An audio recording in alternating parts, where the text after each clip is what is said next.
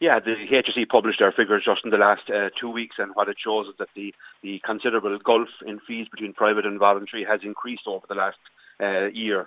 In Sligo, uh, the differential now is 620 euros per resident per week.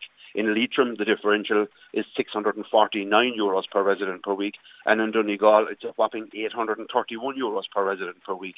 So this is causing significant sustainability challenges across the private and voluntary sector, with over 22 nursing homes closing across the country uh, in the last 16 months. And Tadhg, what exactly do these differential prices uh, come back to?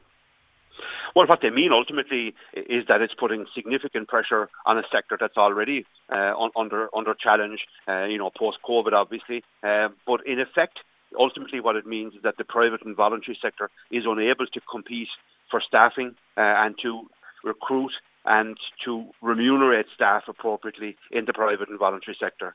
Our call today is, is to increase the fair deal funding for the private and voluntary sector to ensure the sustainability of the sector to ensure there are more, no more closures of nursing homes and to ensure that the staff in the private and voluntary sector can be paid on a, on a par with their colleagues in the public service. And as you mentioned there, Tadhg, NHI are calling on the government to bring stability to the sector, which was, you know, recently mentioned within the Sláintecare Progress Report. Are you happy with what you've seen so far? No, we're very disappointed, to be honest. Uh, what we've seen is, is that the Sláintecare uh, Progress Report said that they were delayed in, in terms of looking at the financial sustainability and the long-term policy on older people. We have an ageing demographic. That's something we should be celebrating. The fact that people are living longer is a positive.